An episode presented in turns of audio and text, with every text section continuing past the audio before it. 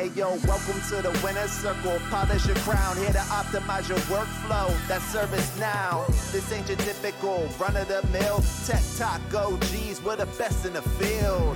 We'll help you level up and build your credibility. Now let me ask you one question: Who the realest be? Unapologetic. If we said it, then we meant it. Foundation built on trust, authentic, so it's cemented.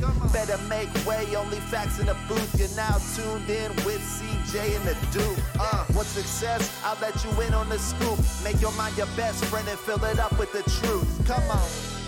Yeah. This episode is brought to you by Clear Skye. Clear is the only identity governance and security solution built natively on ServiceNow. It optimizes enterprise identity and risk management with a platform first approach.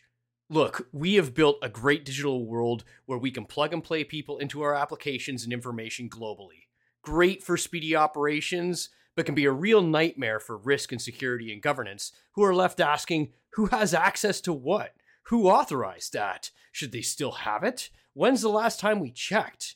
This is why CJ and the Duke love Clear Skye all of the benefit of a company with decades worth of ILM and IGA experience with a solution that's built natively on ServiceNow, the platform that we all trust.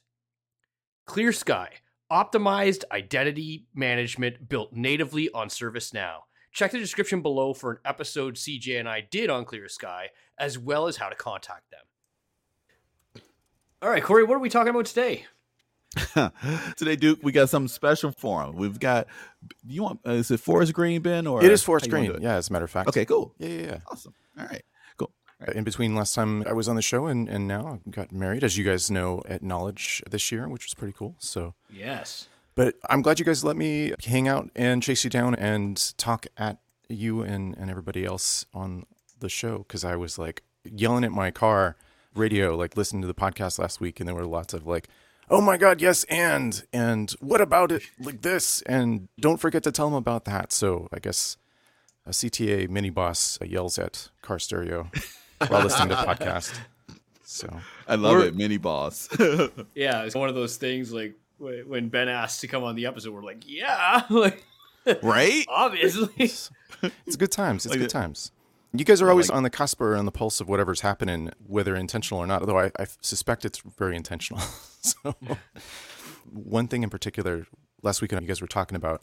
So, where does Gen AI fit, and then different levels of complexity in the platform, and what architects need to know. And I feel like the table stakes to to call oneself an architect these days continue to get higher as more and more people start to understand the kind of standard data abstractions that we've got in the platform. The traditional people do stuff to things. Everybody kind of knows that now, right? Everybody understands how task tables work. And it's a different world than the one we started with 10 or 15 years ago when there was one handful of tables and none of the different UI pages or methods or other uh, data abstractions that we have access to now. So I feel like everybody's got that started. I just did a thread on that on LinkedIn the mm-hmm. other day. Joshua Saxton said, Hey, I'd love to hear a story about ServiceNow as it was back in the day. And so I'll drop the uh, link in this description below. But it was a lot of fun going back and just realizing just how far the platform had come. There's so much that's different now than it was when we got started, but so much that's also still the same. And I think that's one of the that's some of the magic of ServiceNow for me is that you can still pick it up like having started 10 years ago and still if you understand the platform like every new thing that's built on top of the platform you still start off like with a head start on it on anybody on anyone else mm-hmm. and that's what I like about it.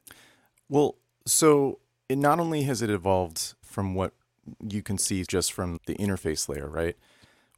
15 years ago it was still just one stack. It was a Linux box that was running Apache Tomcat with an application node and a database node. At the time, it was MySQL. These days, if you're in the data center as a production instance, you're still all the way down to the bare metal. They manage those at the using Linux cgroups, right? So you own your stack all the way down. But now instead of just a handful of app nodes and a database node, depending on what you've got installed, you have another like things like MetricBase, right, running as a node in that same stack. You've got potentially callouts using integrations that use the Microsoft Azure collaboration proxy that goes directly to an Azure data center if you've got, you know, M365 installed.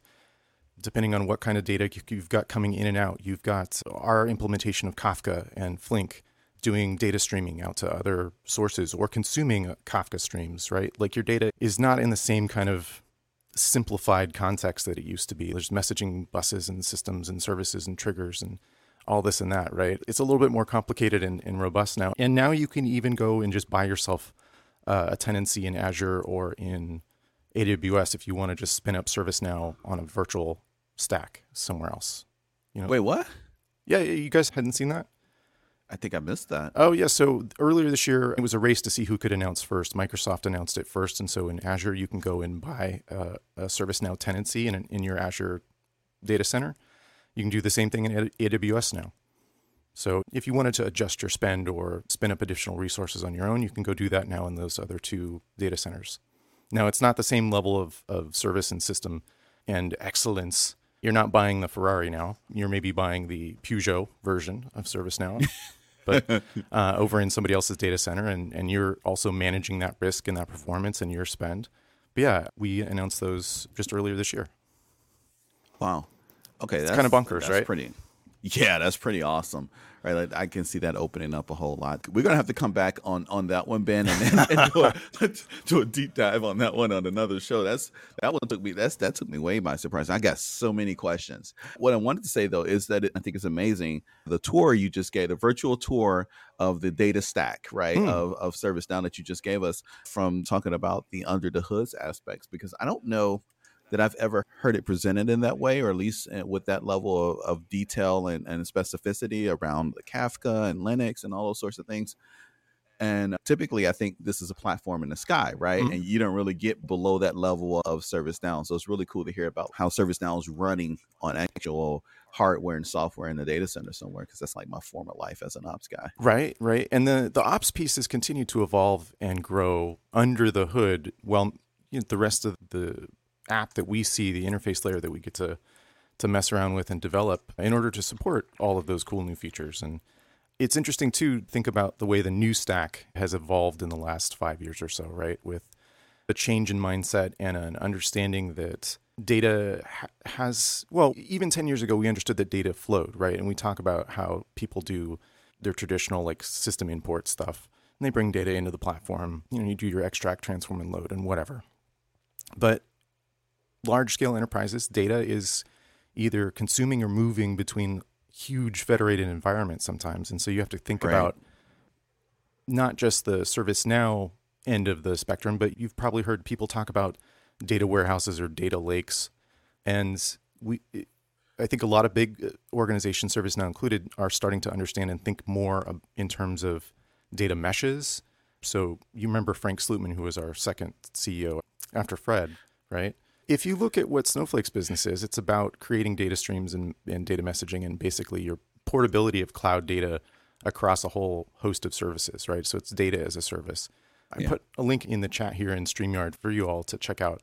But it's one of those things that really changed my thinking about data governance because ultimately we can't just have the data flowing in different places and you can't just stick it in a data lake, which eventually becomes the data swamp because it gets stale and yucky and you can't always rely yeah. on it. And you're having to, to basically uh, train up and, and maintain a whole army of engineers just to do and maintain all of those ETLs or extract, transform, and load jobs. Yeah. Instead, you got to think about it from a messaging bus service system, right? You got to think about data as it comes in. And uh, Zhamak Dehghani, who I, I linked to in the data mesh book over on O'Reilly, good old O'Reilly, right? Been around forever. Right.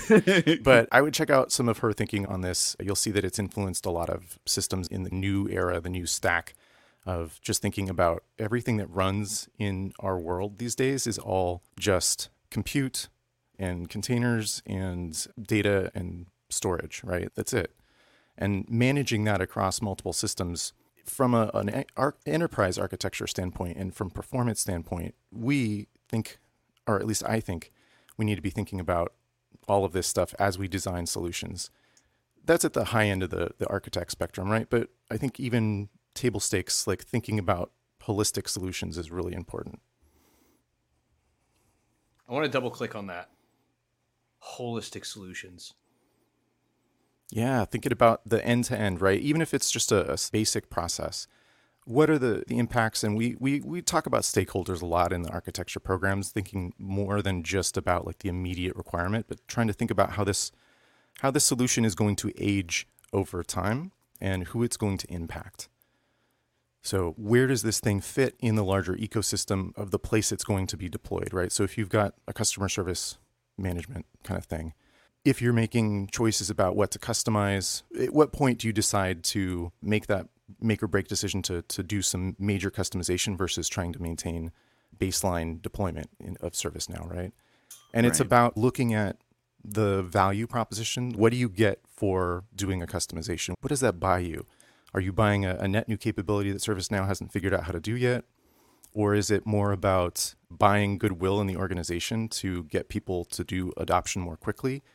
And do you do that knowing that you might eventually have to pay back some of that tech debt in a long term fashion and go back baseline after you've already bought the goodwill and the adoption within the organization? It's about trying to just decide, like I said, at a big picture level, using all of those elements, a holistic view, right? It's not just about treating the symptom, it's not just about creating a solution right then and there. It's how is this going to affect the life of this organism that we call the enterprise, you know? Yeah, I, I love the how you framed it about around buying goodwill and adoption because for me that highlights and really elevates that a lot of your technical solutions have non-technical drivers, mm-hmm. right? And so sometimes the choice between the customization and the configuration isn't always like just the tech debt aspect of it. Can I maintain this or should I maintain this? Sometimes it's if I can get this very influential group inside of the organization on board by doing something that's really custom for them, then they will throw their weight behind this thing internally and mm-hmm. now we can get it moving. Sometimes you buy goodwill. Sometimes the drug of customization is sometimes used to lessen the pain of adoption, right? Yeah. But knowing that up front, right? Having that thought your head when you're approaching these conversations and, and knowing those things up front, I think are what allow you to make the decisions effectively so that you are managing that mm-hmm. customization, right? Without it without allowing it to manage you. Totally. And I think that more generally, I think we have a better understanding in, in the ecosystem of what those trade offs are. We're, we know what we didn't know before. And I think a lot of that was hard won learning over time. I'm going to go ahead and subtly disagree on that. Oh, I good. think- Oh yeah. I think a certain layer of the most senior have certainly learned those lessons, but I feel like everything from the upper middle down Mm. is still learning those lessons. It's been the dark side of the explosive growth. Every couple of years, a new swath of service providers come on the scene.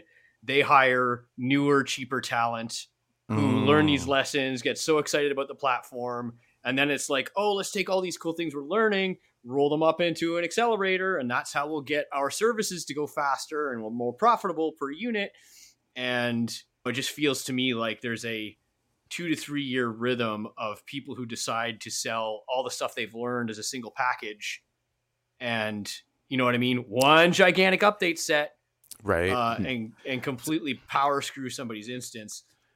And if you think about this year, next year, there will be more new people in the ServiceNow ecosystem than there are veterans hmm by a mile. Yeah. I'm not blaming this on anybody. I'm not taking anybody down, but the reality is the aggregate knowledge of the ServiceNow platform is going to trend downwards, sharply downwards, because we will have more people that are very fresh, zero best practice. I think that's fair. Not even like I, I know you said don't do best practices, right? but zero like hard lessons. Yeah, I- you know, I, a And lot of next- what you Sorry, go ahead. No, go ahead. Go. I was gonna say the dark side of the excitement about the platform. We love this Mm. platform. It can do anything. Is to take a posture of yes, let me show you how. Like, can we do this? Yes, absolutely. Let me get started today. And this is part of what you learn in the architecture frame. And, and what was the thing you said, Cory? Like controlling the build before it controls you Yeah. is that you don't say yes to everything Absolutely.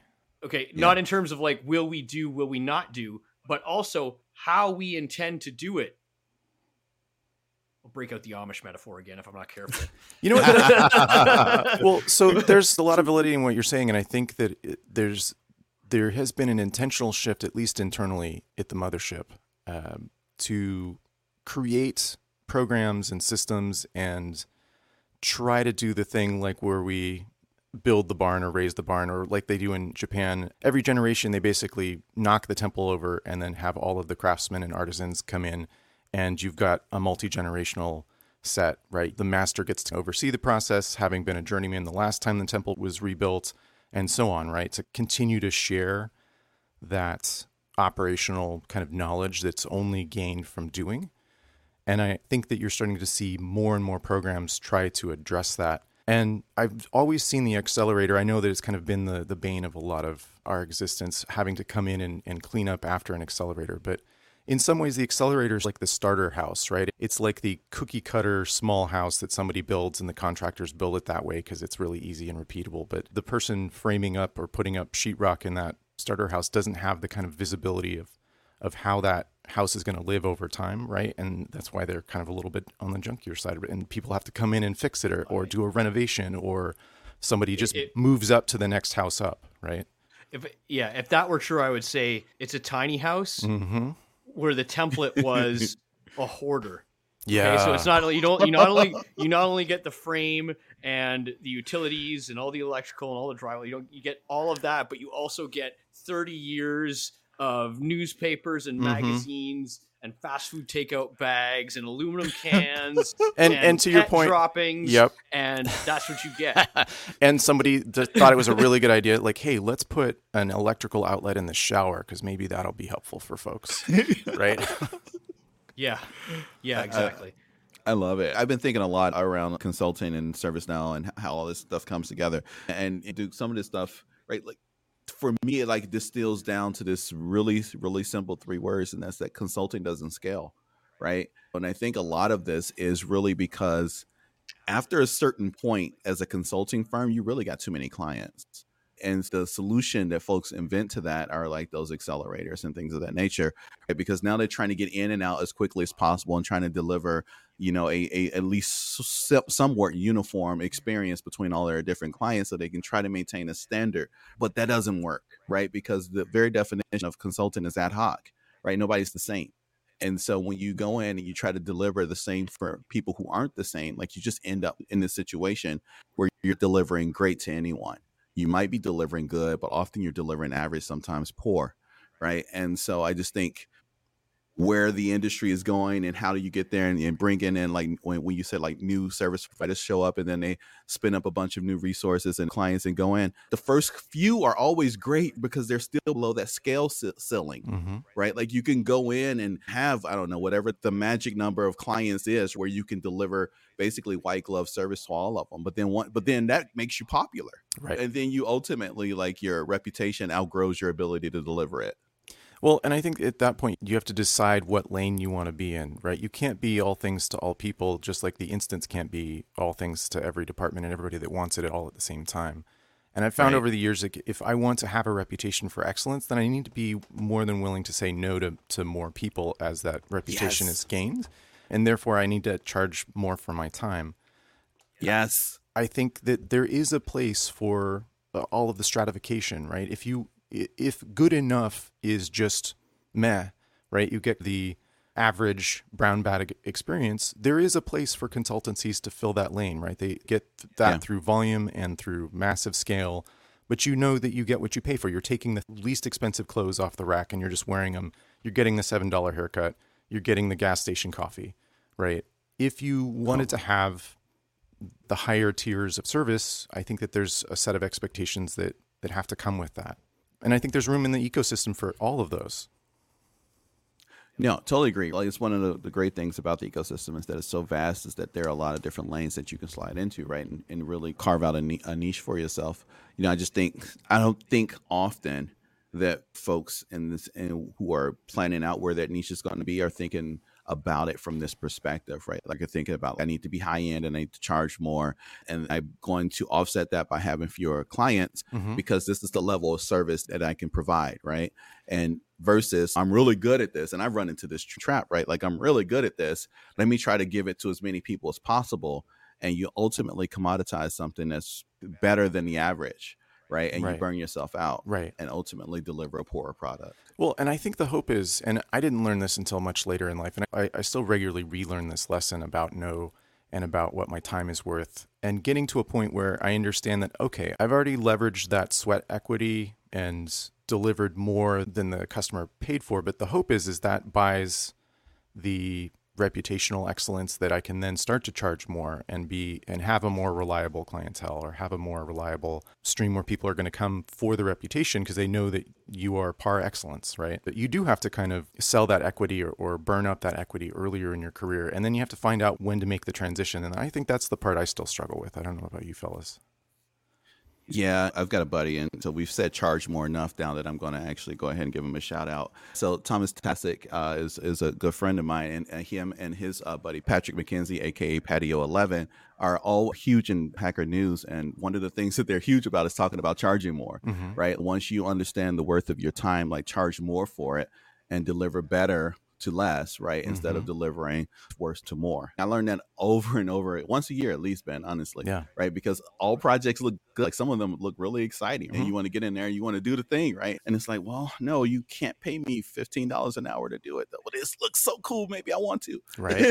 Right. I think the point for me is when you can when you can understand what an excellent solution is and know that it's not necessarily what the customer asked for. That's gonna that sounds completely wrong. But you know how like when people ask for stuff, they can't really help but inject their idea of how it should be built Yes. into it. Yes. And if you can basically extract the outcomes out of whatever it is they're asking for, extract the outcomes and get them to the outcomes, you know what I mean? Mhm. While navigate while navigating that whole, but that's not how I asked for it. Yeah. Right. Yeah. Once you get to that state, then you have a consultative mindset because you can command more trust in the instant. Mm-hmm. Hey, I know it's not what you asked for, but this is going to get you closer to the outcome that you desire. So you have the soft skills of convincing people to do it your way on top of the scar tissue of knowing what the better way is. Right, right. And this is where some experience helps and or the ability to leverage the experience of others that you can refer to and say, "Hey, I hear what you're asking for. Let me tell you that I've seen this go wrong. I've seen this break bad in similar situations.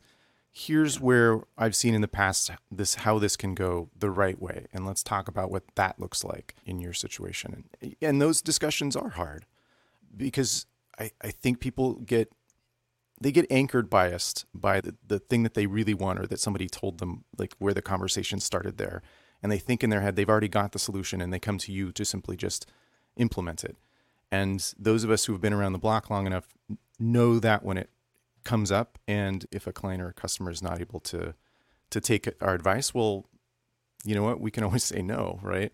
You, you come to me for the and i used to run in this in creative work too right? People really had this like really strong idea and i would go okay well that's not something that i, I would provide for you because that's not what i do right? If you want that kind of style or if you want that kind of thing that you want go to these other people but they'd be like no no no we heard you're really good.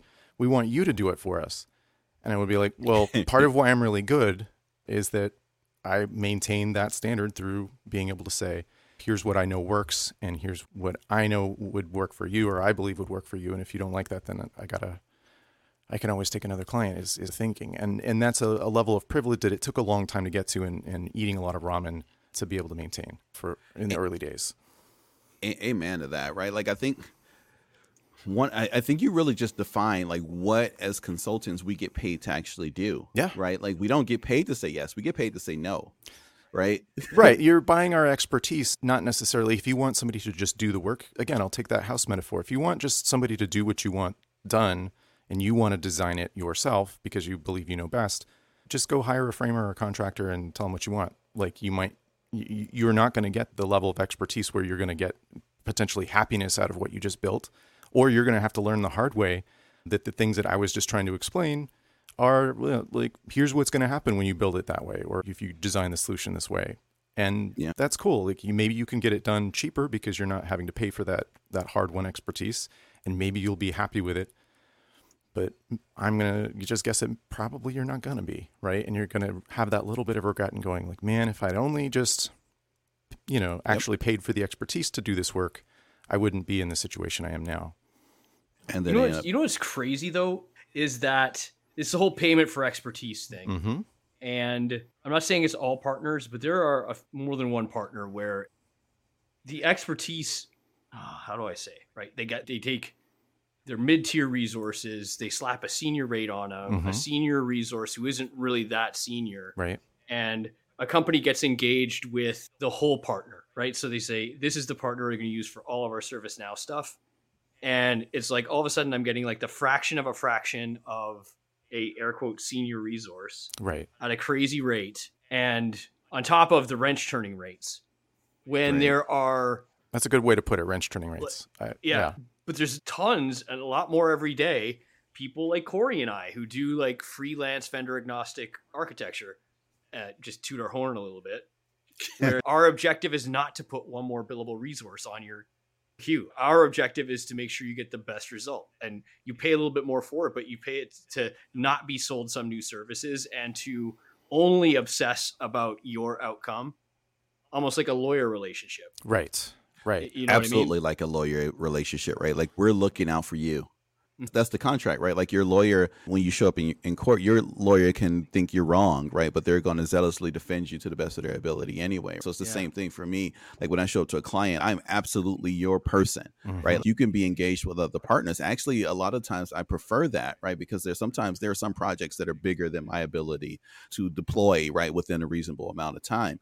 And so call me in and let me help you get the most out of the investment that you've placed in other partners or call me in before you pick the partner and let me help you pick the right partner for the thing that you're trying to get done Right. right because i can do a lot of this stuff but i'm not the best at all of it right or just Like, act as a foil Like, yeah uh, that too Right. Right. Like, I think one thing customers don't understand is that people who are employed by the partner to do the work at your site are beholden to the partner first.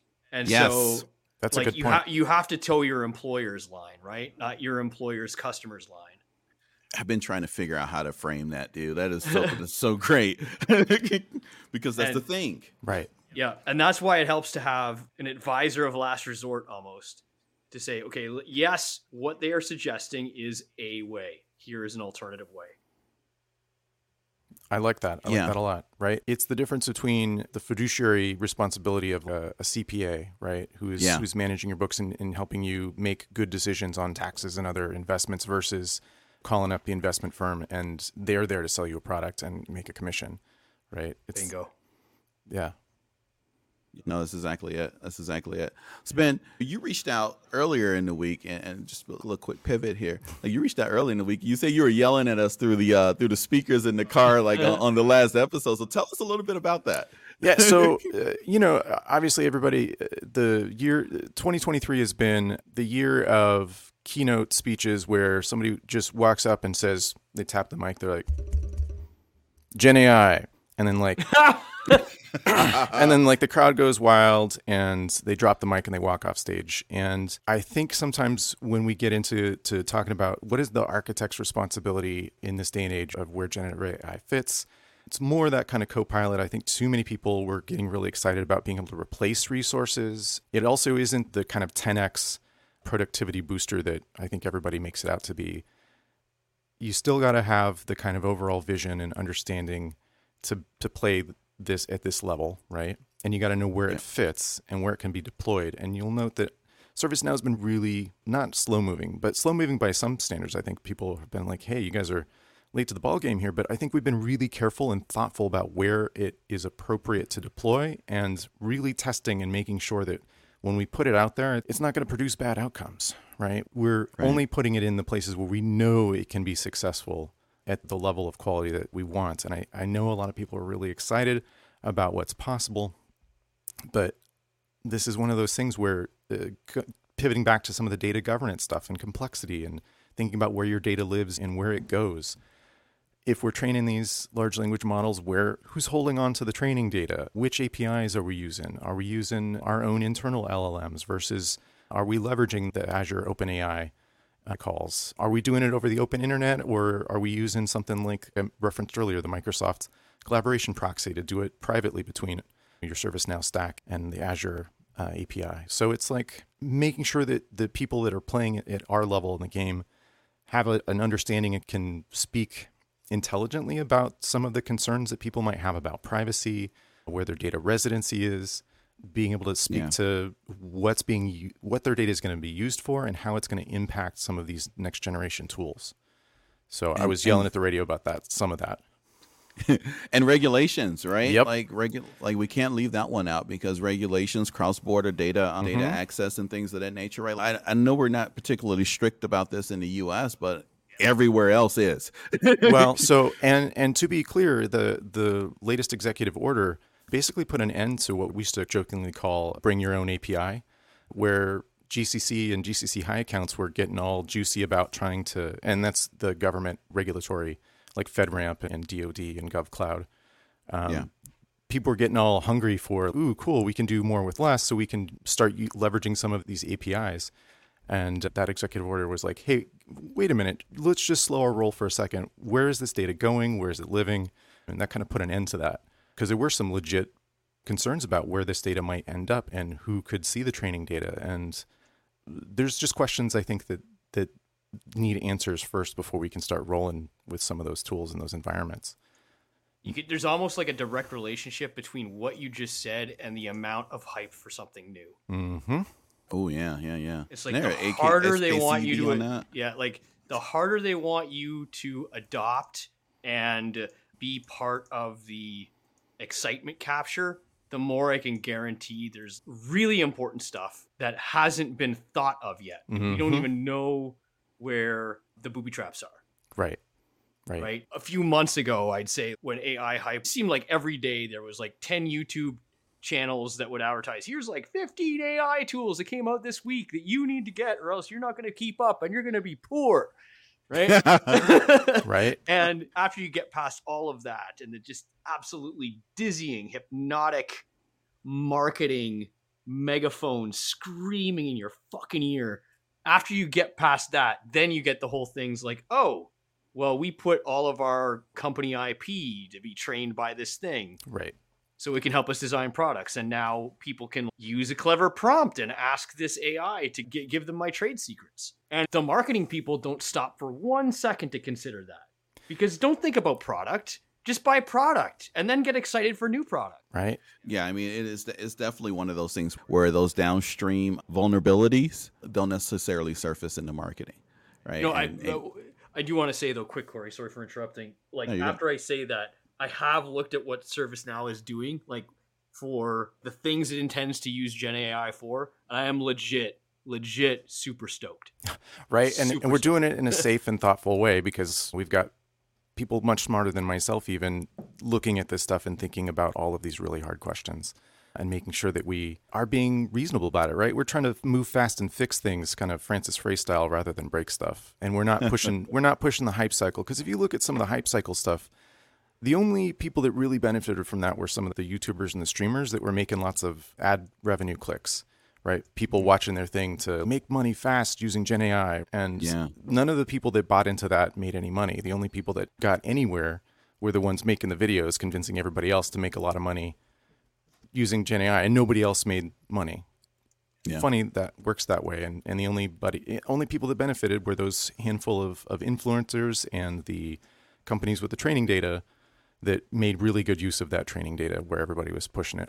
But yeah, we're moving a little bit more thoughtfully. And I think that that's the differentiator. Somebody that wants to claim enterprise architect is thinking about the big picture questions, the big right. risks. Not just can we do it, should we do it, what are the trade offs, what are the risks? Let's weigh this out. Yeah, and those are things we didn't have to think about. Like way back when, right? Because everything was really confined to the instance, right? Yep. And you just you really just thought about, and it was mostly IT only. Yep. Even back then, so there wasn't a whole lot of business it was data. Smaller. Yeah. Yeah, scope was smaller, right? Like so, the vulnerabilities that could arise weren't necessarily enterprise risking, mm-hmm. right? But now they are. Yeah, we don't have to think well, about the data governance side back then. I can't believe it happened again, but we are 40 minutes in.